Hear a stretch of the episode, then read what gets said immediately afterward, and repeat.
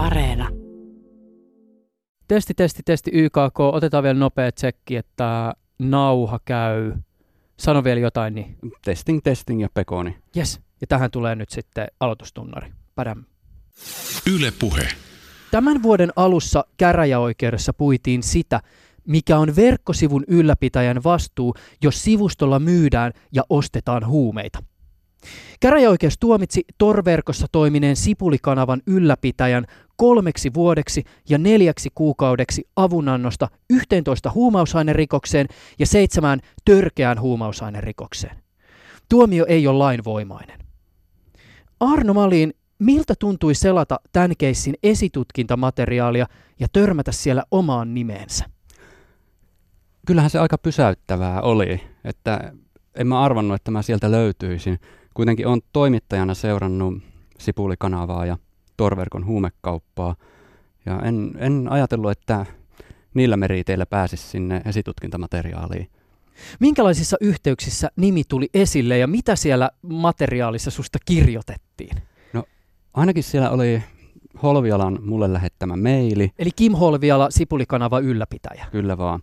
Ja sitten siellä oli litteroituna Kim Holvialan ja Douppikaupan perustajan ja johtajan Lasse Kärkkäisen välinen puhelinkeskustelu, jossa puhuttiin minusta. Välillä se litteraatio ei ollut ihan tarkkaa, että kuka sen olikaan litteroinut, niin oli vaan kirjoittanut silleen, että keskustelevat Malinin blogista ja lehtijutuista. Puhelinkeskustelusta täytyy vielä sanoa, että kyseessä oli siis sellainen keskustelu, että Holviala oli soittanut Kärkkäiselle vankilaan. Ja itsehän myös olen puhunut useita puheluja Kärkkäisen kanssa, kun hän on vankilassa. Ja kyllä silloin arvasin, ja molemmat siitä puhuttiinkin, että, että kyllä näitä taatusti kuunnellaan. Mutta siitä huolimatta se, että nimi löytyi sieltä esitutkintamateriaalista, niin se oli jotenkin outo hetki. Ja, mutta se sitten pisti miettimään, että mitähän, mitenköhän kovasti mua seurataan, että kuunnellaanko puheluita ja uskaltaako tässä enää rakkaan vaimon kanssa mitä söpöhöpö juttuja puhuakaan. Arno Malin on freelance-toimittaja ja bloggaaja. Toimittajana Malin on kirjoittanut laajoja ja kunnianhimoisia juttuja Suomen Kuvalehteen. Aiheet ovat usein pyörineet huumeiden ja torverkossa tapahtuvan huumekaupan ympärillä. Malinin jutuissa ääneen ovat päässeet harvemmin lehtien sivuille nostetut tahot. Huumekauppiaat ja kauppapaikkoina käytettyjen sivujen ylläpitäjät. Lisäksi Malin on pyörittänyt usean vuoden ajan Punainen kolmio nimellä kulkevaa blogia, jonka sisältö koostuu pitkälti huumekaupan, päihtymiseen käytettyjen aineiden ja skenen ilmiöiden ympärillä. Tässä jaksossa keskustelemme Malinin kanssa Torverkossa tapahtuvasta huumekaupasta, huumejournalismista ja keskustelusta sekä ihan pikkasen teknologiasta, joka mahdollistaa niin hyvää kuin pahaakin. Ennen kuin menemme itse haastatteluun, niin ihan pari huomiota. Salattu torverkko ja sen sivustot saattavat ehkä kuulostaa jonkun korvaan esoteeriselta, mutta käytännössä torverkko aukeaa kenelle tahansa suhteellisen pienellä vaivannäöllä. Seuraavasta haastattelusta on poistettu sellaiset tiedot, jotka voisivat helpottaa rikolliseen toimintaan ryhtymistä. Mainitut tätä ohjelmaa tehdessä vielä pystyssä olevat huumeiden kauppapaikat ovat olleet aikaisemminkin julkisuudessa esillä. Sen lisäksi, että jaksossa puhutaan huumeesta ja huumekaupasta, jakson loppupuolella keskustellaan rankoista lapsiin kohdistuvista rikoksista. Tarkkoihin yksityiskohtiin emme keskustelussa mene, mutta jos siis olet sellaisessa seurassa, ettei tämä ole ehkä sitä parasta sisältöä tai et halua kuulla aiheeseen liittyvää keskustelua juuri nyt, niin on hyvä, että olet asiasta tietoinen ja kuuntelet ohjelman vaikka myöhemmin paremmalla ajalla. Mä vielä varoittelen tähän edellä mainittuun liittyen ennen kuin se keskusteluosuus aloitetaan. Nyt itse haastikseen. Tämä jakso on tehty toukokuun toisella viikolla vuonna 2019. Yle Puheessa Juuso Pekkinen. Tervetuloa ohjelmaan. Kiitos. Haluaisitko vielä lisätä jotain tähän mun esittelyyn, siis kysymykseen siitä, kuka sinä olet? Kyllä sä aika kattavasti ton kaiken olennaisen jo kerroit, että huumeista kirjoitan, tai siis ne on alkanut kiinnostamaan mua jo 90-luvun puolivälissä ja paljolti just sen takia, että miten mediassa puhuttiin huumeista. Tai ylipäätään miten julkisuudessa puhuttiin huumeista. Että siinä oli oikeastaan joko niin silloin, että kauhisteltiin huumeita ja lietsottiin hysteriaa, ja sitten toinen puoli oli jotkut artistit, vaikka muusikot, jotka sitten rehenteli huumeiden käytöllään. Ja mua alkoi kiinnostaa, että mikä se totuus näistä huumeista oikeasti on ja niiden vaikutuksista. Ja tuntui, että kun vähän asioita alkoi selvittää, niin alkoi yhä enemmän huomaamaan, että se, miten julkisuudessa puhutaan huumeista ja mitä niistä kerrotaan, niin hyvin harvoin piti lainkaan paikkaansa. Ja se sitten kiinnosti tutkimaan asiaa entistä enemmän. Silloin kun mä aloin etsimään näistä asioista tietoa joskus kauan sitten 90-luvun puolivälissä, mä tein muun muassa sellaista, että mä soitin yliopistoon ja ihan sanoin suoraan, että mä haluan tietää hallusinogeenisistä kasveista ja sienistä, että kuka olisi sellainen asiantuntija, joka mulle voisi kertoa niistä. Ja mut ohjattiin lopulta Helsingin yliopistoon puhumaan jonkun sellaisen tutkijan kanssa, joka on kuulemma aivan spesialisti näissä asioissa. Ja hän kertoi mulle muun muassa punakärpässienestä, että sitä kun, se käytti ihan näitä sanoja, että sitä kun ottaa, niin ei jää kitumaan, vaan, jää, vaan kuolee. Ja mä aloin miettiä, että on se aika outoa, että jos alkuperäiskansoilla on ollut jotain rituaaleja, joissa syödään punakärpässientä, ja sitten se on aina päättynyt kuolemaan. Ja sitten mulle myöhemmin selvisikin, että tosiaan eihän punaisen kärpäsieneen ihan helposti voikaan kuolla, että sehän sisältää itse asiassa hermomyrkkyjä, eikä solumyrkkyjä, niin kuin vaikka valkokärpäsieni ja kavalakärpäsieni. Mä en tiedä, kuin usein minkään yliopiston puhelinvaihteeseen soitetaan sillä ajatuksella, että moi, täällä on tavallinen kansalainen, joka haluaisi tietää Joo. aiheesta X. Ohjatkaa minut jollekin tutkijalle. Joo, tämä kertoo kyllä siitä, että miten paljon mä halusin tietää näistä asioista. Mutta tosiaan, kun kyseessä oli arvostettu asiantuntija yliopistossa, ja se oli ihan pihalla näistä asioista, se vaan innosti mua ottamaan enemmän näistä asioista selvää. Mä ajattelin, että se, mitä meille näistä huumeista kerrotaan ja mitä asiantuntijatkin, niin sanotut asiantuntijat kertoo, niin se on selkeästi monesti ihan diipadaavaa. Mä voisin pyöriä hetken aikaa nimenomaan tässä torverkossa ja siellä käytävässä huumekaupassa ja nimenomaan Suomen kontekstissa. Sä oot siis vuosien ajan seurannut sitä, mitä tässä skenessä tapahtuu. Muistatko vielä, että milloin sä ensimmäisen kerran törmäsit tähän ilmiöön ja, ja mitä sä siitä ehkä ajattelit? Se oli 2014 tai 2015, kun kaveri kertoi mulle Silkkitiestä ja mä aloin ihmeessäni kuuntelemaan, että mikäs juttu tämä on, että jos kaverin puheet pitää paikkaansa, niin tämähän on todella mullistava asia, että tämä niin mullistaa huumekaupan ihan täysin ja semmoisen huumekulttuurin. Miten korvessa asut, niin sen kun vaan tilaat postiluukkuun huumeita, se on todella hurja muutos siihen, että aikaisemmin sun piti oikeasti tuntea ja olla fyysisessä kontaktissa huumekauppiaiden kanssa. Että kyllä tässä on niin maailma muuttunut ihan rytinällä, siis huumemaailma, tämän vuosikymmenen aikana. Voisi tehdä ehkä tämmöisen pienen tähän asti tapahtunutta kertauksen siitä, mitä skenessä on täällä Suomessa tähän asti tapahtunut sinä aikana, kun sä oot tätä markkinaa seurannut. Mä veikkaan, että nämä isotkaan linjat välttämättä ole ihan kaikille tuttuja, eli siis voisi käydä läpi sitä, että minkälaisia kauppapaikkoja suomalaiset on tässä viimeisten vuosien aikana käyttäneet, minkälaisia toimijoita niillä on ehkä vaikuttanut ja mi- mitä tässä niin kuin näiden paikkojen ympärillä on tapahtunut? Joo. No Darknet Markettien historia lähtee tuolta vuodesta 2011, jolloin perustettiin Silk Road, ja sen sitten Yhdysvaltain viranomaiset sulki 2013. Mutta Silk Roadin jälkeen niin samankaltaisia huumekauppasivustoja, eli Darknet Marketteja, niin niitä on kyllä syntynyt aikamoista tahtia, ja yleensä se elinkaari on ollut pari-kolme vuotta.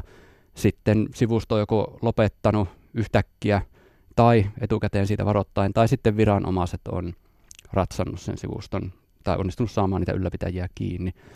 Suomalainen silkkitie perustettiin loppuvuodesta 2013 ja se onkin muuten kaikkein vanhin Darknet Market, mitä on. Että sen elinkaari päättyi tänä vuonna ja siinä vaiheessa se olikin jo ää, lähes viisi ja puoli vuotta vanha. Ja muita merkittäviä Darknet Marketteja tässä on ainakin ollut toi Dream Market, joka on melkein yhtä vanha – kun Silkkitie Dream Market lopetti tässä maaliskuussa. Käyttäjät siirtyi Wall Street Markettiin ja Mistä on nimet saatu... tulee? niin, ei aavistustakaan. No Dream Market on ehkä ihan No joo, se on jollakin tavalla. Mm. Mutta nyt tässä on ulkomaisia marketteja tai tämmöisiä kansainvälisesti toimivia englanninkielisiä marketteja kaatunut tänä keväänä kohtuu paljon. Että rytinällä tosiaan Dream Market ja Wall Street Market siihen päälle kanssa kaatu heti perään. Suomalainen silkkitiekin, niin se on nyt poissa.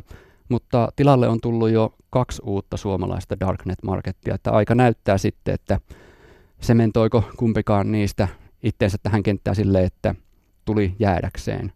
Onko luottamus riittävän iso ja pystyykö ylläpito sitten pitämään pakettia kasassa? Ehkä vielä ö, näitä ikään kuin peruspalikoita tulevankin keskustelun näkökulmasta, jos kertaa, niin ö, varmaan ainakin jollakin tavalla pitää mainita just tämä douppikauppa, joka siis ö, ei ollut sivusto, vaan organisaatio, joka vaikutti Silkkitiellä. Kyllä. Ja, ja, ja tota Lasse Kärkkäinen, joka tätä pyöritti, niin tälläkin hetkellä, kun me tätä lähetystä tehdään, niin kärsii tuomiotaan kiinni jäämisestä.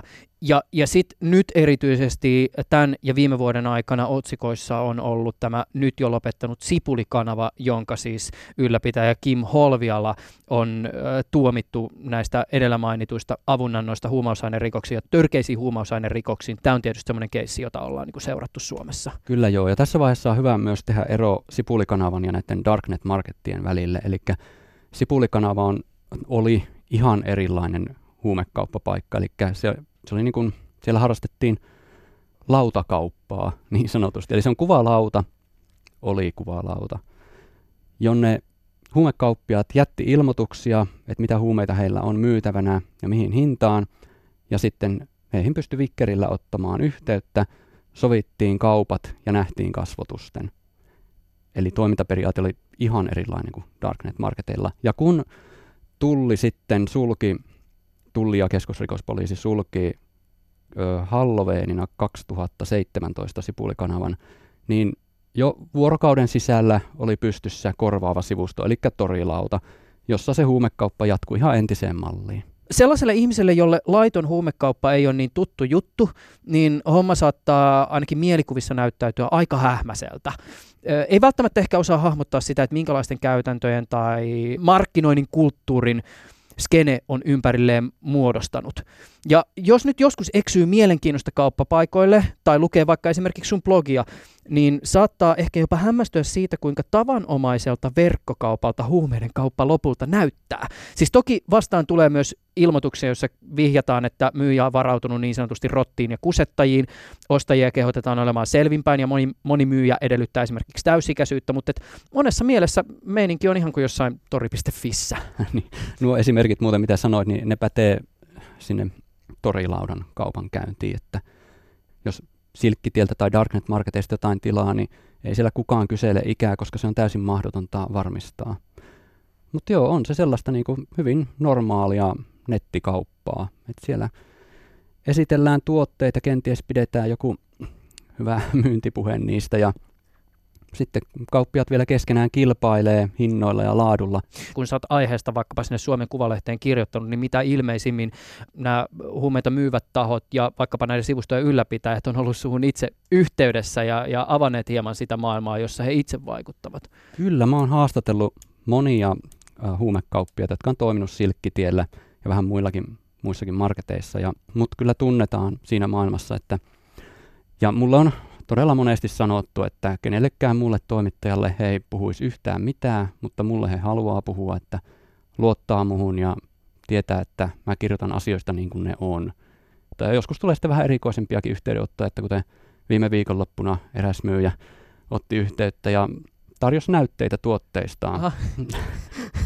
Onko tämä nyt tämmöistä niinku toimittajan työhön vaikuttamista, että pyritään jotenkin tämmöisellä niinku lahjoilla vaikuttaa siihen, että miten, mi- miten kirjoitetaan? Joo, aika normaalia toimittajan työhön vaikuttamista. Vielä palatakseni näihin kaupankäynnin käytänteihin ja, ja tähän kulttuuriin, se, se on myös aika äh, kiinnostavaa huomata, miten jotkut myyjät brändää tuotteitaan aika tämmöisillä mielikuvituksellisillakin tavoilla. Ö, sä kirjoitit sun blogiin joitakin vuosia sitten, kuinka kannabista kauppaava nimimerkki Paloheinä myi muun muassa Arnion mujua, Sipilän lehtevää sativaa sekä päivittäispolttelijallekin toimivaa Paateron priimaa. Ku, kuinka usein tällaisia huumorihelmiä tulee vastaan? Valitettavasti aika harvoin. sitten kun tulee, niin siitä on kyllä kirjoitettua. Mutta joo, toi oli kyllä hauska juttu. Ja sitten vielä jokaisen myyntiilmoituksen yhteydessä oli kuva, ilmeisesti fotarilla tehty kuva, joka oli vielä hyvin hupaisa. Et varsinkin se, missä Arnio istui vuoden poliisikunniakirja sylissä. Sillä kuvalla sitten mainostettiin kannabista, niin Ihan se hupaisa. Se, se on muuten kiinnostava äh, ajatella vielä tämmöisellä ihan yleisellä tasolla, että kyllähän siis niin kuin estetiikalla ja markkinointitaiteella on tässäkin skenessä pitkä historia. Äh, esimerkiksi LSDn imupapereiden printit on ihan tunnustettu taidemuotonsa.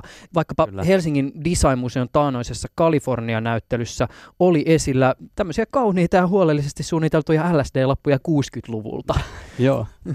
Sä, säkin oot muuten joskus tarttunut tällaisiin huomioihin, että et sulla on tullut vastaan vaikkapa tämmöisiä niin kuin siis Trump ekstaasitabletteja tai niin Joo, kyllä, joo, ja Trump LSDtä, että mä tein sitten ihan blogikirjoituksen siitä, että mitä merkittäviä poliitikkoja on ikuistettu huumeisiin, nimenomaan ekstaasitabletteihin ja LSD-lappuihin. Kuten missä tahansa muussakin kaupassa, torverko huumemarkkinoilla kaupankäynti perustuu, niin kuin sä tuossa aikaisemmin mainitsitkin, luottamukseen. Avaisitko vähän sitä, että minkälaisia mekanismeja tämän luottamuksen rakentamiseen kauppapaikoille on muodostunut? Ei siinä varmaan kauppapaikan näkökulmasta voi muuta tehdä kuin vaan hoitaa asiakaspalvelun kunnolla ja pitää se pitää sivusto pystyssä.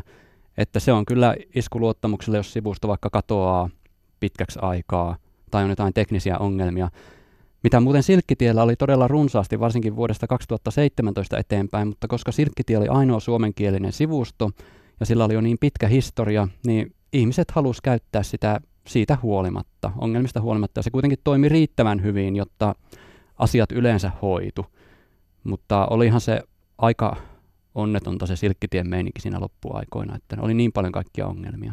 Tämä on myös kiinnostavaa siis, ja jonkinlaista mun nähdäkseni myös ajankuvaa siis just tämä, miten sä kerroit siitä, että vaikkapa näillä ostajien palautteilla on tosi iso merkitys siis siinä, että minkälaisia arvosanoja tai arvioita luotettavuudesta tai tavaran laadusta näille palstoilla annetaan, koska siis sehän on kuin ihan mistä tahansa Jelpistä tai TripAdvisorista tai Joo. Booking.comista. Kerrotaan, että minkälainen se tuote tai palvelu on ja tämän perusteella kuluttaja sitten tekee päätöksensä siitä, että uskallanko itse tehdä sen ostopäätöksen. Joo, kyllä. Että esimerkiksi Silkkitiellä, niin kuin Darknet-marketeissa yleensä, niin jokaisen tuotteen, mitä siellä erikseen kaupitellaan, niin sen perään ilmestyy palautteet. Että aina kun joku ostaa sitä tuotetta, niin hän myös jättää palautteen sinne, joko positiivisen tai negatiivisen, ja sitten voi vielä itse kirjoittaa tarkemmin että muita huomioita siitä tuotteesta ja kaupan käynnistä. Ja se on se ratkaiseva, ratkaiseva tekijä kyllä, että myyjä voi tietysti väittää, että amfetamiini on suoraan labrasta, mutta vasta ne palautteet sitten kertoo, että mikä on totuus. Totta kai jokainen myyjä yrittää saada vain positiivisia palautteita – ja vain hyviä palautteita, ainakin jokainen järkevä myyjä, joka pyrkii pitkäaikaiseen myyntiin. Että pitää sitten siinä niin kuin myydä sitä, mitä lupaa. Ja tämäkin on muuten semmoinen asia, että mä oon ainakin itse henkilökohtaisesti varma, että tämä on lisännyt huumekaupassa sitä, että todellakin tuote on sitä, mitä luvataan sen olevan. Koska jos on jotain ihan muuta, niin sitten se kirjoitetaan palautteisiin ja muut näkee sen eikä halua tilata sitä tuotetta enää mä oon itse asiassa ajatellutkin joskus, että tämä torverkossa tapahtuva huumekauppa, nämä darknet-marketit, niin tämä on tietyllä tavalla semmoista haittoja vähentävää, koska esimerkiksi se väkivallan uhka on poissa ja aineet on useammin sitä, mitä luvataan ja puhtaampia kuin jos ostat kadulta niitä. Pieni jälkikäteinen sivuhuomio. Mä pyysin tähän väitteeseen liittyen vielä kommenttia A-klinikkasäätiön muuntohankkeen projektipäällikkö Janne Nahkurilta. Hänen näkemyksensä mukaan kauppapaikkojen palautemekanismit voivat potentiaalisesti tarjota ostajalle jonkinlaista niin sanottua kuluttajan suojaa. Nahkuri kuitenkin muistutti, että lautatyyppisillä kauppapaikoilla tilanne on luonnollisesti erilainen. Täydellistä varmuutta myydyn tuotteen sisällöstä on mahdollista saada vain ainetunnistuksella. Nyt takaisin haastatteluun. Eihän se tietenkään ole suotavaa, että huumeita käytetään, mutta niitä nyt joka tapauksessa käytetään. Ehkä se kysymys ja tämä argumentti, sitä voi lähteä jollakin tavalla nakertaa sitten taas toisaalta sen huomion kautta, on olemassa myös sellaisia huumeiden käyttäjiä ja ostajia, jotka ei välttämättä ostaisi ja käyttäisi samalla tavalla huumausaineita ilman tätä teknologista maisemaa ja teknologista mahdollisuutta. Varmasti näin on. Et kyllä ennen kaikkea kysyntä luo tarjonnan, mutta kyllä tämä että huumekaupasta on tullut niin helppoa ja huumeiden ostamisesta, niin kyllä se varmasti myös lisää kysyntää ja kiinnostusta huumeita kohtaan. Mitä tästä pitäisi ajatella? Se onkin vaikea kysymys, että ei, ei tähän mun mielestä niin mitään helppoja ratkaisuja ole. Että voi miettiä vaikka, että voitaisiin tavoitella yhteiskuntaa, jossa ei ole huumeita lainkaan, mutta se on täys mahdottomuus. Yle Puhe. Mitä kautta sä päädyit tekemisiin Silkkitiellä vaikuttaneen douppikauppaorganisaatiota pyörittäneen Lasse Kärkkäisen kanssa? Sä kirjoitit Suomen Kuvalehteen joku aika sitten Kärkkäisestä pitkän henkilöjutun.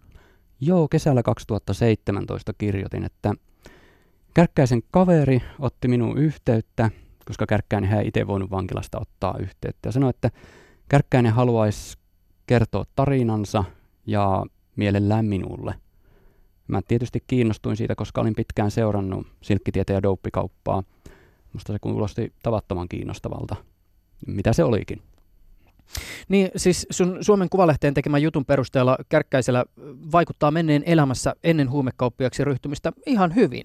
Siis oli vissi ihan ok duunit ja tulot ja tavallaan sun kirjoittamasta jutusta saa sellaisen kuvan, että tässä tapauksessa tilaisuus lähestulkoon oli se, joka teki varkaan. Siis teknologia mahdollistaa anonymiteetin, huumeet voi helposti kuljettaa Euroopan sisällä maasta toiseen ja varsinainen kaupankäynti on melkein kuin mitä tahansa verkkokauppaa. No, huuto.netin kautta ostettua tavaraa toimitetaan harvemmin maastokätköillä, mutta siis mm. joka tapauksessa.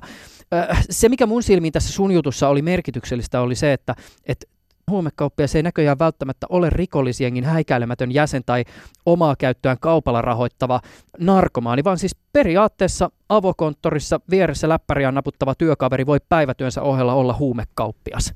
Kyllä vaan, että perinteinen käsitys huumekauppiaista on, että ne on syrjäytyneitä, niillä on pitkä rikosrekisteri, kouluttamattomia. Mutta Kärkkäinen on kyllä hyvä esimerkki siitä, että huumekauppias voi olla jotain ihan päinvastasta. Eli hänellä oli hyvät tulot ja korkeakoulututkinto ja elämässä kaikki hyvin. Ei, ei hänellä ollut niin mitään erityistä syytä, miksi olisi pitänyt alkaa tekemään huumekauppaa. Ei ollut mitään rikosrekisteriä, mutta hän alkoi tekemään sitä ja todella isolla volyymillä – ja onnistuneesti, no tiettyyn pisteeseen saakka onnistuneesti, kunnes hänet otettiin kiinni. Toki siis sekin on todettava, että ihan perinteisesti rikollisjärjestöt on tiedetysti pyörintäneet omaa kauppansa torverkon sivuilla. Kyllä. Mutta e, eikö Kärkkäisellä ollut jossain vaiheessa myös tarkoitus perustaa oma kaupankäyntisivusto? Kyllä joo, että hän yritti ensin ostaa silkkitietä kokonaan itselleen, mutta sitten oli tarkoituksena, kun hän sai semmoisen käsityksen, että ei Silkkitien kapteeni eli ylläpitäjä enää ollut sama mies kuin aikaisemmin. Niin kapteeni on siis nimimerkki? Joo, nimimerkki. Että Silkkitien perustaja ja ylläpitäjä tunnettiin nimellä kapteeni. Ja en tiedä, onko siellä sitten ollut, onko niin, että ylläpitäjä on vaihtunut, mutta ei siitä ainakaan mitään julkisesti kerrottu koskaan. Onko siitä muuten mitään tietoa tällä hetkellä, että, että tota, kuka tämä uusi kapteeni oikein on? Poliisilla varmaan voi olla joku haisu. Niin, niin siis tosiaan viime perjantaina kolmas viidettä niin tulli tiedotti, että se oli takavarikoinut Silkkitien verkkopalvelimen. Ja se oli tosi kiinnostava uutinen monestakin syystä, mutta siinä tiedotteessa ei mainittu mitään mistään pidätyksistä, että onko sitten kapteeni edelleen vapaalla jalalla. Joo, mutta kiinnostavaa siinä tiedotteessa oli se, että oikeastihan Silkkitie sulkeutui jo helmi-maaliskuun vaihteessa – ja siitä vielä ilmoitettiin etukäteen torilaudalla. Ja nyt sitten tulli tiedottaa sulkeneensa silkkitien. Niin tässä on kyllä paljon kysymyksiä ilmassa. Yritinkin kysymyksiä esittää tullille perjantaina, mutta mun kysymyksiin ei vastattu. Vedottiin siihen, että esitutkinta on kesken. Mutta mielenkiintoista on esimerkiksi se, että sinne Silkkitielle kun yrittää mennä, niin siellä on nyt semmoinen ilmoitus, että tämä piilopalvelu on suljettu Tullin ja Europolin toimesta – ei se ilmoitus siellä kyllä aikaisemmin ollut, että se on ilmestynyt tämä ilmoitus sinne ihan hiljattain, vaikka Silkkitie oikeasti lopetti toimintansa jo helmimaaliskuun vaihteessa. Tämä on muuten sellaista informaatiota, jonka kohdalla lienee tämmöisenä metahuomiona todettava siis se, että kun nauhoitamme tätä keskustelua on 7. päivä toukokuuta ja tilanteet ovat saattaneet muuttua siihen mennessä, kun sinä tätä ohjelmaa kuuntelet, hyvä kuuntelija. E- eikö suakin muuten ole jossain nettikeskustelussa epäilty Silkkitien ylläpitäjäksi? On joo, kyllä. Mä oon epäilty kapteeniksi ja on epäilty KRP-vasikaksi. Ja ties miksikä, mutta kapteeniksi useammankin kerran. Oletko silkkitien ylläpitäjä? en todellakaan ole. Olisiko sulla teknistä osaamista pyörittää tämän tyyppistä? Ei mulla minkäänlaista teknistä Niinhän osaamista ole. Niin, aivan. Mutta on sanottava, että ei sillä kapteenillakaan tuntunut hirveästi teknistä osaamista olevan, koska niin monet tekniset ongelmat riivas silkkitietä. Ö, mitä pitää tietää sellaisesta kaverista kuin Kim Holviala? Hän oli Sipuli-kanavan perustaja ja ylläpitäjä. Eli perusti Sipuli-kanavan vuonna 2014 ja kyseessä oli siis torverkossa toimiva kuvalauta, jossa sitten hyvin paljon alettiin myydä myös huumeita. Holviala otettiin kiinni Halloweenina 2017 karhuryhmä tuli kämppään sisään ja, ja Holvialan omin sanoin, niin kuin sun haastattelussa, jonka teit sun punainen kolmio-blogiin Arno Malin, niin toteat, että, tai Holviala siinä sanoo, että, että niin sanotusti housut kintuissa jäi kiinni, koska siis koneet olivat auki, tunnarit oli pistetty sisään ja, ja mitään salauksia ei ollut ja si, sitä kautta poliisi pääsi heti kiinni siihen, siihen tota, mitä hän tekee. Kyllä vaan joo ja Kim ei ilmeisesti lainkaan yrittänyt pistää vastaan, että hyväksyi tilanteen ja joi jääkaapista kaljat ja se oli sitten siinä. Niin. Ja, mutta silloin kävi niin, että tullin ilmoitus, että se on sulkenut kyseisen sivuston, niin se ilmestyy Sipulikanavalle saman tien. Et ei kestänyt kahta kuukautta niin kuin nyt Silkkitien tapauksessa. Ensivilkaisulla tämä Holvialan keissi näyttää aika yksinkertaiselta. Siis Holviala ei saanut ylläpitäjänä toimimisesta taloudellista hyötyä, eikä hän pyörittänyt varsinaista kauppaa, mutta hän kuitenkin oli kaupankäynnistä tietoinen.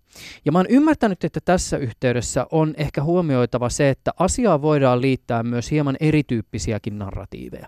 Holviala on itse MTVlle kommentoinut asiaa näin, että että tuomalla huumekauppaa julkiseksi, siihen liittyvät ongelmat vähenevät. Toisaalta esimerkiksi piraattipuolue, jonka riveistä Holviala pyrkii eduskuntaan, julkaisi aiheeseen liittyen tiedotteen, jossa puhuttiin esimerkiksi sananvapaudesta ja siitä, ettei palvelun ylläpitäjä voi olla vastuussa palvelun käyttäjien tekemisistä.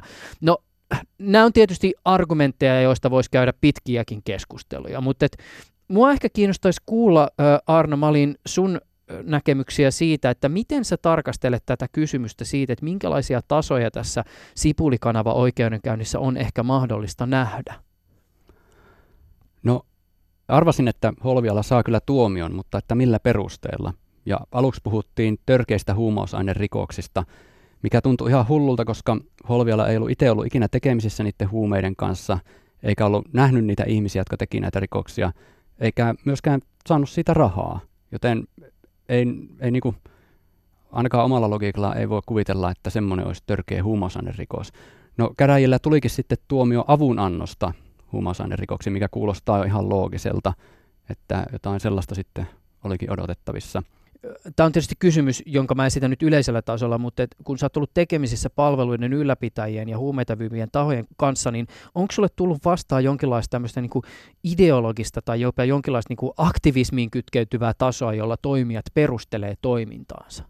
No ideologinen taso on kyllä tullut, että monenkin otteeseen, että muistaakseni tämä kapteeni Silkkitien perustaja perusteli alun perin tätä Silkkitien pystyttämistä, niin ideologialla. Ja samoin douppikaupan perustaja Kärkkäinenkin puhuu jostain sen tyyppisestä alkuaikoina. Ja nyt esimerkiksi tämä Torilauta, joka tuli Sipulikanavan korvaajaksi, niin sen ylläpitäjä on minulle kertonut, kertonut olevansa huumausaineaktivisti. Ja sen takia hän pisti pystyyn torilaudan, että hän ei hyödy siitä torilaudan ylläpitämisestä yhtään millään tapaa, mutta silti käyttää aikaa ja vaivaa sen ylläpitoon ja moderointiin. Sen sijaan Darknet-marketeissa kyllä aina taustalla on rahaa, vaikka nyt miten joku sanoisi, että ideologia tässä on taustalla, mutta kyllä se minun mielestä on aina se rahaa, koska jokaisesta kaupasta, mikä tällaisessa Darknet-marketissa tehdään, niin siitä aina menee tietyt prosentit sille sivuston ylläpitäjälle. Ja yleensä ne sivustojen ylläpitäjät, niin ne on varsin rikkaita. Ö, niin sä oot siis Torilaudankin ylläpitäjän kanssa ollut tekemisissä? On joo, siis ö, mä kirjoitin postauksen ö, Rottaverkko sivustosta, jonka Torilaudan ylläpitäjä taustajoukkoineen teki, ja silloin haastattelin Torilaudan ylläpitäjää. Mikä on Rottaverkko?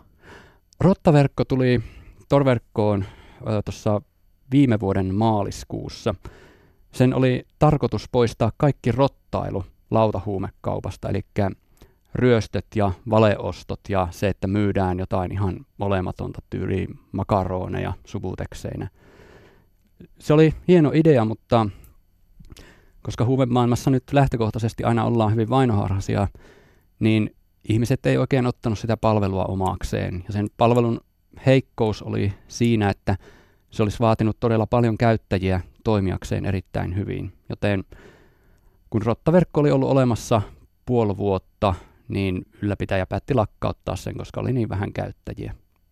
Ö, tässä muuten vielä liittyen tähän kysymykseen siitä, että sä oot ollut torilaudan ylläpitäjän kanssa tekemissä. No ensin huomiona se, että en mä kyllä yhtään ihmettele vaikka sunkin puhelinta ja viestiliikennettä kuunneltaisiin, jos sulla on tämmöiset kontaktverkostot. Ja sitten taas toisaalta myös ehkä tämmöinen kysymys, jonka esitän sulle ehkä enemmän tälleen niin kuin journalistin roolissa enemmän kuin bloggaajana joku tietysti ehkä sit saattaa esittää sen kysymyksen, ja totta kai hyvällä toimittajalla pitää olla kontaktiverkostoja erilaisiin yhteyksiin, mutta et ehkä sun kohdalla, ja varsinkin kun puhutaan niin kuin alamaailman edustajista, niin ehkä mm. myös herää se kysymys, se, että miten sä vältät epäilyt siitä, että se jollakin tavalla veljeilet rikollisten kanssa? Koitan säilyttää tietyn neutraaliuden kirjoituksissa, niin toki blogissa usein otan kantaa ja käytän lennokkaampaa kieltä kuin lehtijutuissa ja tälleen, mutta koitan säilyttää tietyn objektiivisen asenteen, koska ei se mikään itseisarvo ole, että on yhteydessä tällaisiin ihmisiin, mutta koska mä kuitenkin kirjoitan siitä maailmasta, mitä ne edustaa, niin siitä on mulle paljon hyötyä, että mulla on ne yhteydet miten sä lähdet perustelemaan sitä, miksi Holvialan tai Kärkkäisen kuunteleminen ja heidän näkökulmansa esille tuominen äh, tässä aihepiirissä on tärkeää? Siis mikä sulle journalistina tai Suomen Kuvalehdelle julkaisuna perustelee sen, että nämä tyypit pitää päästä ääneen? Huumeiden, pitää lähteä ihan huumeiden käytöstä. Sitähän tapahtuu yhteiskunnassa valtavasti, kaikissa yhteiskuntaluokissa, ja varmasti paljon enemmän kuin ihmiset tulee ajatelleeksikaan.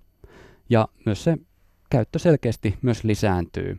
Ja huumemaailma on muuttunut nyt tämän torverkon myötä sellaiseksi, että huumeita saa helpommin ja hinnat laskee ja niin edespäin. Niin tällä käytöllä on aina väistämättä monenkinlaisia vaikutuksia yhteiskuntaa ja ihmisten elämään. Ja sillä mä perustelen sen, että miksi myös näitä ihmisiä täytyy päästä ääneen, koska kyllä sillä on ihan selkeä yhteiskunnallinen vaikutus. Ja sitten kun puhutaan paljon vaikka huumeiden vastaisesta työstä tai sitten puhutaan haittoja vähentävästä huumepolitiikasta, niin ei sellaista haittoja vähentävää huumepolitiikkaa, ei sitä voi tehdä, ellei me tiedetä, mistä on kyse. Ja huumemaailma, se on kuitenkin lävistänyt ihan koko yhteiskunnan. On, on vaan kaikkien etu, että tiedetään, mistä siinä on kyse. Vähän tähän liittyen esittäisin tällaisen väitteen. Saa olla eri mieltä, tulen mielelläni tässä haastetuksi ja toivoisin, että vaikutelmani on väärä, mutta mun näkemykseni on, että huumeet ja niihin kytkeytyvät ilmiöt tulee Suomessa monesti käsitellyksi journalistisessa mediassa hieman eri painotuksin kuin moni muu aihealue. Siis ilmiöön kytkeytyviä toimijoita, siis vaikkapa käyttäjiä, markkinoihin kytköksissä olevia tahoja, asiantuntijoita ja viranomaisia ei aina ehkä pyritä kuulemaan tasapuolisesti tai ilmiöitä ei käsitellä niiden koko moninaisuudessa. Ja konkreettisesti tämä saattaa tulla ilmi niin, että käyttäjiä toiseutetaan tai leimataan ihan siis peruskielenkäytön tasolla. Eikä ehkä tuoda ilmi niitä moninaisia motiiveja tai elämäntilanteita, joihin käyttö kytkeytyy. Jossakin tilanteissa ilmiöihin liitetään yksinkertaisia vastauksia, vaikka asiantuntijan näkökulmasta niihin kytkeytyy lähinnä monia hyviä kysymyksiä. Ja kyllä mun täytyy sanoa, että, että mun sisälläni aina kirpasee ja jokin siellä kuolee, kun mä saan duunisähköpostiini tullin tai poliisin tiedotteen, jonka sitten jokin media julkaisee puolen tunnin päästä lähes sellaisenaan ja sana tarkasti.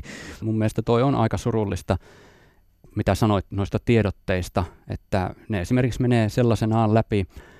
Ja tähän liittyen hän 2016, kun Tulli otti kiinni douppikaupan perustajan Lasse Kärkkäisen, niin Tulli sitten tiedotti tästä kiinniotosta ja kertoi paljastaneensa douppikaupan.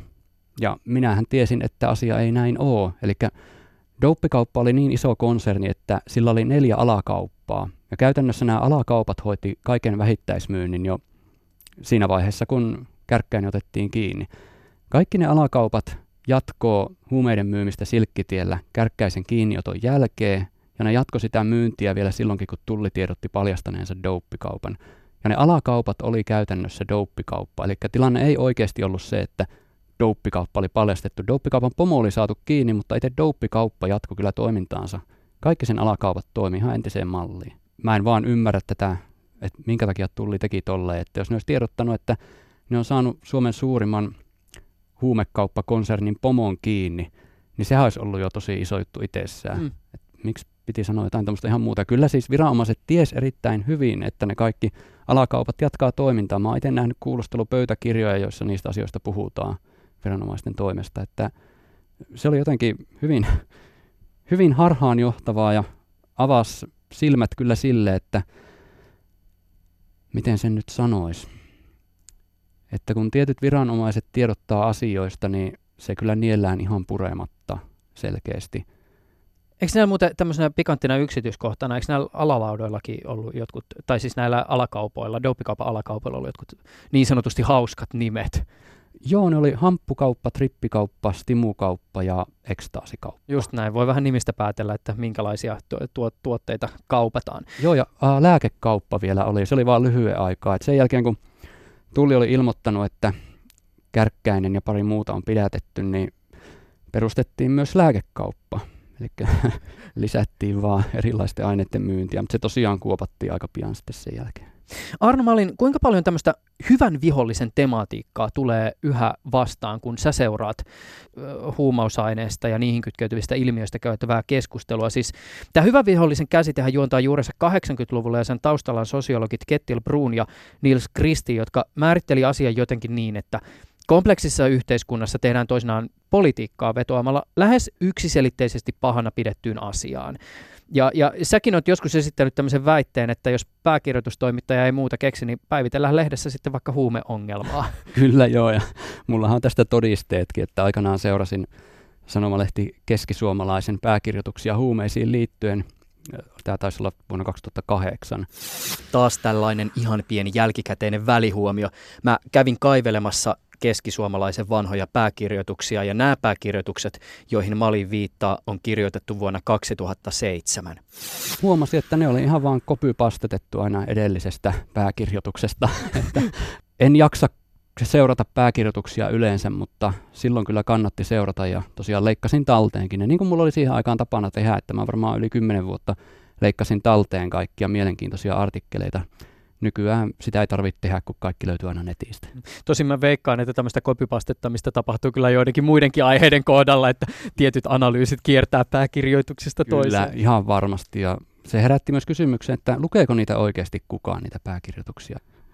Ku, kuinka paljon sä muuten itse oot journalistina tai blogaajana joutunut pohtimaan sitä, että tuletko sä itse leimatuksi tekemäsi työn johdosta? Pakostikin sitä on tullut mietittyä ja sitä varmasti tapahtuu, mutta olen sen hyväksynyt.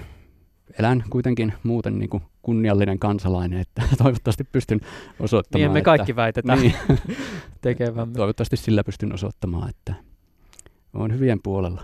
Mä voisin vielä viedä tätä keskustelua äh, huumekysymyksestä hieman ehkä toiselle tasolle, jossa siis ehkä jonkinlaisena ajatuksena tai tämmöisenä no, ydinkysymyksenä voisi olla se, että, että mikä on huume ja mikä vaikkapa lääke. Ja, ja tämä ei aina välttämättä näyttäydykään ihan niin yksiselitteisenä. Mä veikkaan, että aika moni, joka on joskus vaikkapa rikkonut itsensä vähän pahemmin, on saattanut päätyä tämän kysymyksen äärelle sairaalassa tai reseptilääkkeen äärellä. Kovat kipulääkkeet on monessa tilanteessa äärimmäisen tärkeitä, siis eihän ihmisen pidä kärsiä kivuista. Ja silloin kun kipua voidaan lievittää, niin sehän on selvää, että silloin sitä lievitystä pitää tehdä. Mutta että sitten taas saako lääkkeestä tulla hyvä olo, jos on murtanut sääriluunsa ja saa kivunlievityksen jotain vahvaa opiaattia, niin pitääkö tuntea huonoa omatuntoa, jos kivun katoamisen lisäksi tuntuu kivalta ja eheältä. Ja sitten taas toisaalta tällä hetkellä tehdään aika paljon lääketieteellistä tutkimusta aineilla, jotka tällä hetkellä on profiloituneet huumausaineeksi. Siis vaikkapa MDMalla ja psilosybiinillä. Ja ketamiini on sitten vielä ihan oma lukunsa päihtymisen ja lääkitsemisen välimaastossa. Kuinka paljon sä oot itse pyöritellyt tätä tematiikkaa tai jollakin tavalla niin ajatellut sitä? No tosi paljon ja pitkään. Että pitkään hän ajateltiin, että huumeet on vaan jotain sellaisia, jotain sellaisia, joille ei juurikaan lääkekäyttöä ole. Vaikka tosi asiassa huumeen ja lääkkeen ero on veteen piirretty viiva. Nyt onneksi vihdoin on tuon Yhdysvaltojen opioidikriisin myötä tajuttu, että lääkkeet on ihan samanlainen riski tai kun puhutaan huumeongelmasta, niin on pakko puhua myös lääkkeistä ihan samalla tavalla kuin täysin laittomista aineista.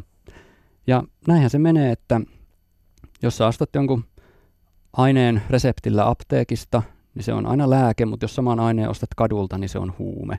Ja toisaalta, jos sä alat käyttää sitä reseptillä saatua lääkettä päihtymistarkoituksessa, niin sitten se ei ole enää lääke, vaan se on huume. Kyllähän esimerkiksi nämä vahvat opioidit, joita lääkkeenä käytetään, niin nehän meilläkin aiheuttaa suurimman osan huumekuolemista. Tä, tästä vähän sama, samasta aiheesta liittyen, tässä joku aika sitten sä tartuit Arno Malin aikamoiseen haasteeseen ja lähdit Suomen Kuvalehdelle selvittämään kuviota, jossa osallisena olivat suomalaiset lääkekannabiksen käyttäjät, kannabisreseptejä myöntävät lääkärit ja Kela. Ja jos tästä nyt tekee tämmöisen Game of Thrones-maisen asetelman, niin jonkinlaisissa sivurooleissa tässä näytteli myös kannabisvalmisteen käytön erityisluvan myöntävä Fimea ja lääkäreiden toimintaa valvova Valvira. Avaa vähän tätä kuviota. Tai ei tätä nyt varmaan sillä niin vähän tai lyhyesti avata, mutta että, et, kerro mikä tässä oli niin kuin se ikään kuin tausta. No lääkekannabis on ollut laillinen lääke Suomessa vuodesta 2008 saakka. Sitä voi määrätä erityisluvalla, joka saadaan sitten, haetaan Fimeasta, Fimea myöntää sen. Ja vaikka se on meillä laillinen lääke, niin sitä käytetään hyvin vähän, eli vuosittain myönnetään noin 250 300 erityislupaa. Niin toisaalta jonkun korviin se siis saattaa muuten kuulostaa aika isolta luvulta. Siis ajatus siitä, että 300 suomalaista vuodessa saa reseptillä kannabista apteekissa, niin mun korvaan se kuulostaa aika isolta luvulta. Joo, no, mutta kannattaa pitää mielessä, että eri puolilla maailmaa niin kannabista käytetään lääkkeenä nyt jo todella paljon. Mutta niin. toisaalta, jos me ajatellaan esimerkiksi sitä, että ennen kuin Kaliforniassa laillistettiin viihdekäyttö, niin käytännössä sehän oli vaan siis, niin kuin, no ei voi tietenkään yleistää, mutta joissakin tapauksissa oli sellaiset lääkärit, jotka aika matalalla kynnyksellä sen lääkekannabisreseptin antoi ja sitten sitä käytettiin No sanotaan näin, että, että jotkut ehkä tekivät sairastamistaan siedettävämmäksi mm, se, kyllä joo. sen avulla. M- mutta siis muuallakin maailmassa ö, kannabiksen lääkinnällinen käyttö on lisääntynyt valtavasti vaikka viimeisen kymmenen vuoden aikana. Ja aihetta on tutkittukin paljon. On, tiedetään, että kannabiksella on paljon lääkinnällisiä ominaisuuksia. Tästä ei muuten olla välttämättä asiantuntijoidenkaan näkemyksen mukaan kaikissa kohdissa ihan yksimielinen. Joo, siis yleinen argumentti tätä kannabiksen lääkekäyttöä vastaan on se, että kliinisissä tutkimuksissa – tai tämmöistä kliinisten tutkimusten niin sanottua kolmannen, kolmannen vaiheen tutkimusta ei ole tehty kannabiksella. Ja se on aivan totta, mutta siinä taitaa taustalla olla kyllä ihan taloudelliset syyt, että lääketehtaat tutkii sellaisia aineita, joista voi olla heille hyötyä, eli joihin he voi saada patentin, sit kun se tuodaan markkinoille. Mutta kannabis on kasvi, sitä ei voi kukaan patentoida, joten siis ei sen tutkimisesta mikään lääkeyhtiö voi saada mitään hyötyjä. Ja tässä sitä ollaan sitten tilanteessa, jossa ei kenelläkään ole intresseissä järjestää niitä kolmannen vaiheen tutkimuksia, koska ne maksaisi todella paljon. Sori, tämä oli nyt mun vika, mä vein tämän sivuraiteille, ja tämähän on siis semmoinen keskustelu, joka on myös aivan oman ohjelmansa aihe, ja tässä olisi kiinnostavaa tietysti, jos pöydän äärellä olisi lääkeyhtiöiden edustajia ja lääkäreitäkin tätä väitettä kommentoimassa, mutta sori kun mä keskeytin, palataan tähän niin Valvira Kela lääkekannabiksen käyttäjät Game of Thronesiin tuossa puolisentoista vuotta sitten niin huomasin, että useat somessa kirjoitteli, että useat siis lääkekannabista käyttävät henkilöt, joilla oli resepti siihen, niin kirjoitti, että hänen lääkäri oli joku viranomainen ottanut yhteyttä ja kieltänyt kirjoittamasta enää lääkekannabisreseptejä. Ja aloin sitten selvittelemään tätä asiaa. Aikamoinen huhumylly oli somessa siitä ja kaikenlaisia väitteitä esitettiin. Onnistuin sitten saamaan kahden tällaisen lääkärin yhteystiedot, jotka suostu mulle sitten avautumaan nimettöminä. Ja paljastui tosiaan, että syksyllä 2017 Kela oli lähettänyt heille kirjeen, jossa muun muassa muistutettiin siitä, että lääkekannabista voidaan käyttää huumeena. Ja lopussa myös ilmoitettiin, että Kela voi ilmoittaa Valviraan, mikäli lääkekannabista käytetään, mä en muista tarkkaa sanamuotoa, mutta muistutettiin kuitenkin Valvirasta, että Kela voi ilmoittaa lääkäristä Valviraan. Ja tämän ne lääkärit oli tulkinnut silleen, että Kela uhkaa heitä Valviralla, ja sen takia he ei sitten enää uskaltanut kirjoittaa uusia lääkekannabisreseptejä. Minkä takia Kela lähestyi näitä lääkäreitä? Koska eikö se olisi niin kuin Valviran homma valvoa sitä, mitä lääkärit tekee? Eli kun toimeentulotuki 2017 siirtyy kuntien vastuulta Kelalle, niin Kela monien lääkkeiden suhteen teki silleen, että mitkä lääkkeet ennen oli automaattisesti korvattu toimeentulotuesta, niin niitä ei enää korvattukaan. ja lääkekannabis oli sitten yksi näistä lääkkeistä. Että Kela ei halunnut kustantaa niitä ihmisille noin vaan automaattisesti. Okei, no mutta sä kirjoitit tästä pitkän jutun ö, ja vielä kertauksena, eli siis Kela lähetti näille lääkäreille näitä ö, kirjeitä. Sä, sä, sähän lopulta siis näit myös tällaisen kirjeen? Kyllä joo, kyllä näin. Ja se oli sellainen, kun mulle oli Kelasta kerrottukin. Että aluksi mulle niin kun kerrottiin se sisältö ja myöhemmin mä sitten näin sen ihan omin silmin. Just näin. Ja, ja tota, kun sä kirjoitit sen ensimmäisen jutun, joka löytyy siis Suomen Kuvalehden sivulta, jos voi käydä tämän kuvio vielä niin kuin tsekkaamassa, mutta tämän ensimmäisen jutun jälkeen tuli vielä jatkojuttu, jossa vielä selvitettiin syvemmin tätä niin kuin Kelan osuutta ja, ja sä pääsit esittämään kysymyksiä nimenomaan Kelalle tähän aiheeseen liittyen. Kyllä joo, mutta eihän, en mä mielestäni juurikaan vastauksia saanut kuitenkaan, että samoja asioita siinä pyöriteltiin, että Kela Kelan näkemys on se, että he ei ole ketään uhkaillut, mutta kuitenkin nämä lääkärit olivat tulkinneet sen kirjeen uhkaukseksi. Ja sitten kävi myös sille, että 2018 Valvira antoi yhdelle lääkärille, joka oli saanut tällaisen kirjeen, niin kirjallisen varoituksen siitä, että oli määrännyt lääkekannabista niin paljon. Ja Valvira oli alkanut tutkimaan tämän lääkärin toimia Kelan tekemän ilmoituksen johdosta. Jos reseptejä kirjoitetaan liian löysästi, niin what's the problem? Silloin siinä, siihen pitää puuttua. Ei siinä välttämättä olekaan mitään väärää, mutta kun tietää näistä kirjeistä etukäteen, niin se herättää kysymyksiä. Onko sulla muuten, ootko muuten yhtään miettinyt sitä, että mihin tämä homma on ehkä menossa? Pääsitkö kirjoittaa vielä lisää juttuja? Oh, en tiedä kyllä yhtään. Että oikeastaan voisin vähän pitää paussia, kun se lääkekannabisjutun tekeminenkin kesti yli vuoden. Se oli niin semmoista hidasta vääntöä. Kun olin jututtanut näitä lääkäreitä, niin sen jälkeen mun täytyy tietysti saada vahvistus Kelasta näille kirjeille. Ja kysyin Kelan lakimieheltä, jonka sanottiin olevan vastuussa näistä kirjeistä, kysyin, että mikä se kirjeiden sisältö, sisältö oli. Hän sanoi, että niissä vaan kerrottiin siitä, että miten lääkekannabis otetaan toimeentulotuessa huomioon. Koska tämä oli se vastaus, niin mä ajattelin, että ei tullut mitään vahvistusta lääkäreiden sanomisille, että täytyy jättää homma tähän. Mutta myöhemmin sitten aloin kyselemään asiasta uudestaan ja tämä kyseinen lakimies sattumoisin oli virkavapaalla, joten mulle vastasi sitten eri henkilö ja hän paljasti sitten, että mitä kaikkea siellä lukikas sillä kirjeessä. Yle puhe.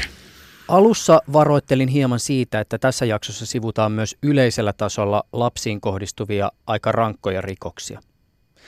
Seuraavaksi menemme siihen osaan keskustelua. Tämä siis tiedoksi, jos olet esimerkiksi sellaisessa seurassa tai elämäntilanteessa, ettei tämä ole ehkä välttämättä tilanteeseen sopivaa kuultavaa. Jatketaan. Mä haluaisin vielä puhua sun kanssa Arno Malin äh, teknologia yläotsikossa. Ja mä lähden tässä nyt liikenteeseen erään sun hyvin pysäyttävän artikkelin kautta. SK julkaisi viime vuoden kesäkuussa sun tekemän jutun, joka kulki otsikolla Sairaanruma maailma mistä tässä oli kyse? No kyse oli niin äärimmäisen pahasta ilmiöstä, että en pysty edes keksimään mitään kamalampaa. Eli niin sanotusta lastenkidutuspornosta, eli tällaisen lapsipornon kaikkein sairaimmasta ja hirveimmästä alalajista, jossa siis tarkoituksellisesti aiheutetaan mahdollisimman paljon kipua ja nöyryytystä lapsille, sekä fyysistä että henkistä. Minkälaista tällaista juttua oli toimittajana tehdä? Kamalaa se oli kyllä tehdä, että kyllä mä olin ihan kestosokissa ensimmäiset pari kuukautta, kun mä olin päässyt tämän ilmiön äärelle. Ja sitten tietysti kun freelancerina tekee eikä ole mitään semmoista työyhteisöä itsellään, niin siinä oli kyllä tosi yksin sen asian kanssa. Ja ne, mä siis onnistuin löytämään Torverkosta sivuston, joka oli omistautunut pelkästään tälle materiaalille ja johon oli ikään kuin syntynyt tämmöinen yhteisö, sadististen pedofiilien yhteisö, jossa he kertoi omista kokemuksistaan, siis kaiken tämän kuvamateriaalin jakamisen lisäksi siellä kerrottiin omista kokemuksista ja kysyttiin neuvoa kaikenlaisiin suunnitelmiin lasten kidnappaamisesta ja raiskaamisesta, jopa, alkaen jopa ihan niin kuin ruumiiden hävittämiseen. Ja siellä he sitten neuvoja kannusti toisiaan. Ja se aihe oli niin kamala, että mulla oli tietysti tosi kova tarve puhua siitä ihmisille, mutta ei kukaan halunnut kuunnella niitä mun juttuja, että ne oli niin, niin hirveitä. Mä tosin itse en sitä aina tajunnut. Mä saatoin möläyttää niitä asioita ihan väärissä tilanteissa ulos, kun oli vaan niin hirveä tarve saada niitä ulos sydämeltään. Lopulta mä sitten soitin auttavaan puhelimeen, että voisi jonkun kanssa edes puhua niistä ja sieltä mut ohjattiin, tai sanottiin, että kannattaisi varata aika lääkärille. Ja tein niin. Lääkäri oli sitten ensimmäinen ihminen, joka niin kuin oikein kunnolla kuunteli ne kaikki jutut, mitä mulla mielessä oli, mitä mä olin nähnyt. Ja lääkärikin oli tietysti todella järkyttynyt. Hän järjesti mulle tapaamisen kahden psykiatrisen sairaanhoitajan kanssa. Ja kun mä tapasin heitä, niin hekin oli niin järkyttyneitä, että ei he niin kuin oikein keksinyt mitään sanottavaa. Et siinä sitten istuttiin pitkiä aikoja kolmestaan hiljaa. Tapasin heitä myöhemmin sitten uudestaan. Siinä vaiheessa he oli keskenään pystynyt käsittelemään sitä asiaa ja sitten syntyi ihan hedelmällistä keskustelua. Mutta sitten vielä myöhemmin mun piti käydä pari kertaa, tai tarkalleen sanoen kolme kertaa, niin traumaterapiassa. Ei tarvitse vastata, jos et halua, mutta et pakostakin tulee mieleen kysymys, miten sä, miten sä voit? Kiitos. Mä voin nyt oikein hyvin. Et aika on tehnyt tehtävänsä. Siitä on yli puolitoista vuotta, hyvänen aika, siitä on paljon kauemmin, kaksi, yli kaksi ja puoli vuotta, kun mä perehdyin siihen ilmiöön. Ja tosiaan ekat pari kuukautta oli sitä kestojärkytystä, mutta sitten pikkuhiljaa alkoi olo helpottaa ja sitten kun se juttu julkaistiin tuossa viime kesänä, niin silloin tuli semmoinen iso helpotus, koska mulla oli pelko, että sitä juttua ei julkaista ollenkaan. Ja mä tiedän, että Suomen Kuvalehden toimituksessakin mietittiin, että voiko näin hirveätä juttua edes julkaista, mutta onneksi se päätettiin lopulta julkaista, koska on tärkeää, että ihmiset tietää, että tollanenkin maailma on olemassa. Se on sanottava, että todellisuus on hirveämpi kuin sen jutun perusteella voisi kuvitella, että koska niitä yksityiskohtia ja kamaluuksia ei voinut siihen juttuun laittaa, niin jotain jäi puuttumaan. Kyse on kuitenkin ihmisistä, jotka käyttää koko mielikuvituksensa kapasiteetin siihen, että ne keksii mahdollisimman hirveitä asioita, joita ne kohdistaa pieniin lapsiin, jopa ihan vauvoihin, ja kuvaa kaiken. Niin, no tässä nyt ollaan sitten taas myös tämän journalismin ydintehtävä äärellä siinä suhteessa, että, että tota, meidän työn ytimessähän ei ole kuvata sitä, minkälainen me haluaisimme maailman olevan, vaan se, että minkälainen maailma on. Ja tämä nyt kyllä kaikessa karmeudessaan tämä juttu sitä nimenomaan teki. Kyllä joo, siis yleinen reaktio aikanaan, kun puhuin tästä ihmisille, niin oli, että ensin ihmiset oli ihmeissään, että voiko jotain tollasta oikeasti ollaisi olemassa. Ja seuraava reaktio oli, että älä kerro siitä yhtään enempää. Ja toi, no mitä on nyt tullut palautetta vaikka Twitterin puolella, niin yleisin palaute on se, että tämä oli kamalinta, mitä ikinä luin, mutta on tärkeää, että se on tuotu päivänvaloon, että tällainenkin maailma on olemassa. Ja se maailmahan, se ei ole mikään ihan pikkujuttu, että sillä sivustollakin oli enimmillään 800 000 rekisteröitynyttä käyttäjää. Kunnes se sitten, on ihan järjetön määrä. Kyllä, kunnes sitten ylläpitäjä heitti pois kaikki sellaiset, jotka ei ollut itse kirjoittanut sinne mitään tai mitään kuvia tai videoita sinne pistänyt. Mutta senkin jälkeen niin se käyttäjämäärä lisääntyy jotain kahdella ja puolella tuhannella vuorokaudessa. Et hyvin nopeasti alkoi lähestyä taas sitä 800 000. Että se, se on käsittämätön juttu. No tämä nyt oli tämmöinen aika, aika pitkä intro siihen ehkä varsinaiseen nimenomaan teknologiaa koskettavaan kysymykseen musta olisi kiinnostava kuulla sun suhteesta torverkkoon teknologiana, tai ehkä laajemmin sun ajatuksia vaikkapa siis salauksesta verkossa tai teknologian potentiaalista tai siitä, miten teknologiaa voidaan jostakin ilmiöstä syyttää. Siis torverkko ja sen anonymiteetti mahdollistaa monia äärimmäisen tärkeitä ja arvokkaita asioita.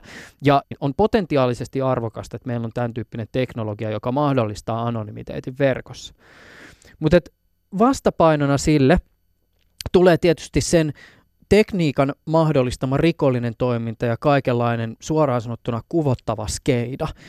Mitä sä itse ajattelet teknologian roolista tätä pohdiskelua vasten? Siis onko teknologia neutraali vai pitäisikö sitä lukea ja tarkastella tässä yhteydessä jollakin tavalla jotenkin kriittisesti? Samoilla linjoilla on sinun kanssa, että kyllä mä näen sen ihan itseisarvona, että meillä on keino käyttää nettiä täysin anonyymisti. Mutta se on kyllä fakta, että rikolliset hyödyntää torverkkoa aivan erityisen paljon. Ja kaikkein vastenmielisin tapa on just se, miten sitä hyödynnetään pedofiilien keskuudessa. Torverkkohan tunnetaan ennen kaikkea siellä käytävästä huumekaupasta ja siellä rehottavasta lapsipornosta. Se on fakta. Pitää tietysti muistaa, että mä oon nimenomaan perehtynyt vain siihen rikollisuuteen, mitä torverkossa tapahtuu. Että enhän mä niin tiedä niistä muista asioista mitään. Joku voisi oikeastaan kertoa mulle kaikista niistä hyvistä asioista, mitä siellä tapahtuu. Vielä palatakseni torverkossa käytävään huumekauppaan poliisikin on tietysti kehittynyt ihan hirveästi tämän ilmiön äärellä. Ö, ollaan kehitetty tapoja, jolla voidaan jollakin tavalla päästä siihen markkinaan käsiksi. Ö, erityisesti taklata näitä isoja organisaatioita, jotka, jotka huumeita tuo maahan ja, ja niitä myy ja levittää. Toki käyttäjiäkin saadaan tänä päivänä kiinni. Usein ne menetelmät liittyvät jollakin tavalla siihen fyysiseen maailmaan, siihen miten tavara logistisesti liikkuu tai miten ihmiset toisiaan kohtaa onko sulla ajatusta siitä, että mihin tämä markkina on ehkä menossa? Jatkuuko hommat niin kuin business as usual vai tuleeko ehkä jotakin tämmöisiä niin kuin isoja muutoksia, murroksia, mitkä ehkä on sellaisia skenaarioita, jotka jollakin tavalla markkinaa muuttaa? Näitähän on siis kansainvälisiä aika kiinnostavia esimerkkejä siitä, miten poliisit on esimerkiksi jossain vaiheessa saanut haltuunsa jonkun tämmöisen kauppapaikan, pyörittänyt sitä, siis viittaan ulkoma- ulkomaiden viranomaisiin, pyörittänyt näitä kauppapaikkoja ja sitä kautta päässyt käsiksi näihin toimijoihin, jotka näitä kauppapaikkoja hyödyntää. Onko tämä esimerkiksi jotain sellaista, mitä ehkä tullaan Suomessa jossain vaiheessa näkemään? No, saa nähdä. Se olisi ainakin tosi mielenkiintoista. Mitä alalla tapahtuu? Mihin skene on menossa? En tiedä kyllä yhtään, että mihin skene on menossa. Että toisaalta esimerkiksi nyt tänä keväänä on tapahtunut niin paljon ihan kotimaisella ja kansainvälisellä vaikka Darknet-markettien saralla, että on aikamoinen kaos päällä, että tosiaan Silkkitie on poissa, mutta sen tilalla on jo kaksi uutta suomalaista sivustoa. Saa nähdä, mikä niiden tulevaisuus on. Ja sitten kansainvälisesti, niin kaikkein suosituin kauppapaikka Dream Market lopetti palveluestohyökkäysten takia. Wall Street Market, ensin luultiin, että siellä ollaan tekemässä niin sanottua exit-skämiä, eli ylläpitäjät on lähtemässä livohkaan kaikkien rahojen kanssa, mutta sitten selvisikin, että ylläpitäjät on otettu kiinni viranomaisten toimesta. Tällaiset asiat luo tosi paljon epävarmuutta näitä darknet-marketteja kohtaan. Arno Malin, tämä on ollut tosi kiehtovaa, aika, aika tota, mielenkiintoinen katsaus ja kurkistus maailmaan, josta harva tietää, jos ei ole ensikäden kokemusta siitä. Ollut tosi kiinnostava keskustella sun kanssa ja mahtavaa, että pääsit ohjelmaan vieraaksi. Kiitos kun kutsuit, mutta oli tosi mukava tulla juttelemaan. Ylepuheessa Juuso Pekkinen.